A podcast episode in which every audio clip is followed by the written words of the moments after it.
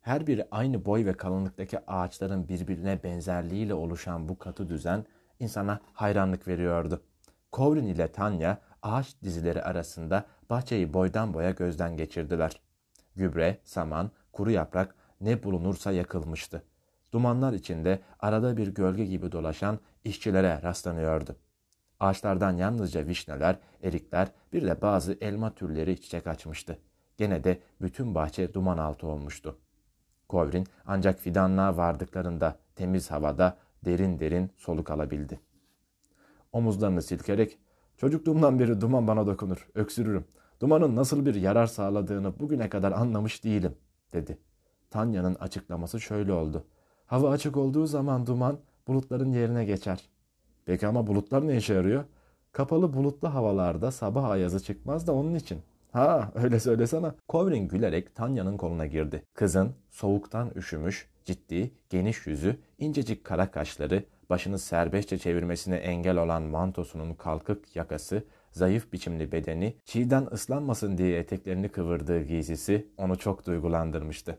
Aman tanrım, kocaman kız olmuşsunuz, dedi. Sizden son ayrıldığımda yani beş yıl önce küçücük bir çocuktunuz. Upuzun bacaklı, saçlarını taramasını bile beceremeyen sıska bir kız çocuğu. Kısacık bir entare giyerdiniz. O yüzden sizi balıkçıl diye kızdırırdım. Şu zaman denen şey neler yapıyor insana. Dile kolay. Beş yıl geçmiş dedi Tanya. O günden beri köprünün altından çok sular aktı. Kovlin'in yüzüne dikkatle baktı. Çabuk çabuk. Androşka bana doğruyu söyler misiniz dedi. Bizden tamamıyla koptunuz öyle değil mi? Aman tanrım benim sorduğum soruya bakın. Erkeksiniz. Kendinize göre ilginç yaşantınız var. Artık önemli bir adamsınız. Bizlere yabancılaşmışsınızdır. Gene de Andrusya isterim ki bizleri birer yakınınız sayın. Sanırım buna hakkımız var. Öyle sayıyorum zaten. Doğru mu söylüyorsunuz? Ona ne şüphe? Bugün evde birçok fotoğrafınız olduğunu görünce şaşırmışsınızdır. Babam sizi taparcasına sever. Bazen sizi benden daha çok sevdiği hissine kapılıyorum.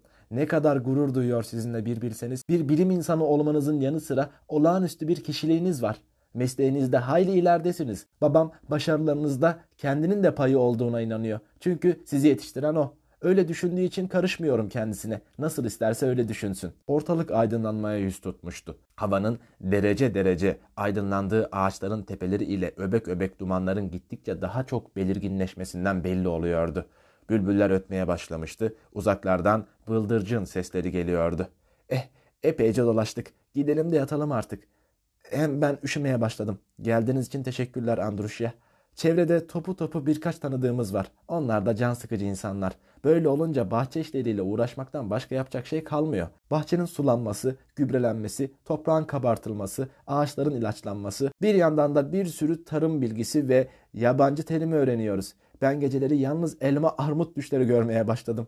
Elbette yararlı şeyler hepsi de. Yaptığımız işten hoşlanıyorum. Gene de yaşamında bir değişiklik olsun istiyor insan. Eskiden hatırlıyorum da tatillerinizi bizde geçirmeye geldiğinizde ya da birkaç günlüğüne uğradığınız zamanlar sanki koltukların ve avizelerin kılıflarını çıkarmış gibi bir yenilenme olurdu evde. Ben küçücük bir kızdım ama anlardım. Tanya'nın bunları söylerken büyük bir mutluluk duyduğu belliydi. O nedenle konuşması bitmek bilmedi. Genç kız bu havada konuşa dursun. Kovrin onlarda geçireceği yaz boyunca bu zayıf, geveze varlığa bağlanabileceğini, ona kapılıp gönül verebileceğini düşünüyordu. Aslında bundan daha doğal bir şey de olamazdı. Ansızın aklına gelen bu düşünceyle duygulandı, yüzünde bir gülümsemeyle yanındaki kaygılı ama sevimli genç kıza doğru eğilerek alçak sesle mırıldanmaya başladı. Çılgınca seviyorum Tanya'yı. Eve geldiklerinde Yegor Samyevich ayaktaydı. Kovrin canı uyumak istemediği için ev sahibiyle sohbete daldı. Bunun üzerine yeniden bahçede dolaşmaya çıktılar. Yegor Samyevich uzun boylu, geniş omuzlu, iri göbekli bir adamdı. Şişmanlığı yanında bir de nefes darlığı çektiği halde öyle hızlı yürüyordu ki ona yetişmek kolay olmuyordu. Kızı gibi onun da kaygılı bir yüzü vardı. Sanki bir dakika gecikse dünya başına yıkılacakmış gibi her işi bir an önce yapıp bitirmek isterdi. Adam soluklanmak için durdu. İlginç değil mi? Toprak buz gibi soğuk ama termometreyi sopanın ucuna takıp şöyle 3-4 metre yukarıya kaldırınca havanın ısındığını görürsün. Hadi neden açıkla bakalım bunu. Kovrin gülmeye başladı. Ne yalan söyleyeyim bilmiyorum. Öyledir. İnsan her şeyi bilmez. Beynimiz kocamandır ama içine her şeyi sığdıramayız. Bir de çalıştığın asıl konu felsefe olunca. Evet, En çok felsefeyle ilgileniyorum. Psikoloji kitapları da okuyorum. Hiç sıkıldığın olmuyor mu? Tam tersine yatıp kalkıp felsefeyle uğraşıyorum denebilir. Yegor Samyovich kırlaşmış favorilerini sıvazladı. Dalgın dalgın. Aman aman öyle olsun. Senin adına çok mutluyum. Öyle seviniyorum ki derken bir an dikkat kesildi. Yüzünde tasalı bir ifade belirdi. Ardından yana doğru hızlı adımlarla yürüyerek duman bulutları arasında gözden kayboldu. İleriden avaz avaz bağırıyordu. Bu atı elma ağacının yanına kim bağladı? Hangi namussuz, hangi alçak yaptı bu işi? Aman tanrım, aman tanrım. Bahçeyi mahvettiniz. Ağaçlarım rezil oldu. Her yeri kirlettiniz. Bozup dağıttınız. Bu ne kendini bilmezdik. Bu ne alçaklık. Aman tanrım. Yeniden Colin'in yanına geldiğinde sanki biri onu incitmiş gibi yüzü allak bullak olmuştu. Ellerini iki yana açarak ağlamaklı bir sesle ''Bu kahrolası insanlarla başım dertte'' dedi. Setapka denen piç kurusu geceleyin bahçeye gübre getirmiş, atını hemen dışarıya götüreceği yerde hemen oracıktaki elma ağacına bağlamış. Atın yuları ağacı öyle sıkı sarmış ki kabuk üç yerden soyulmuş. Gördün mü itoğlun yaptığını? Herife kaç kez söyledim ama kafası almıyor. Gözlerini kırpıştırarak dikilip duruyor karşımda.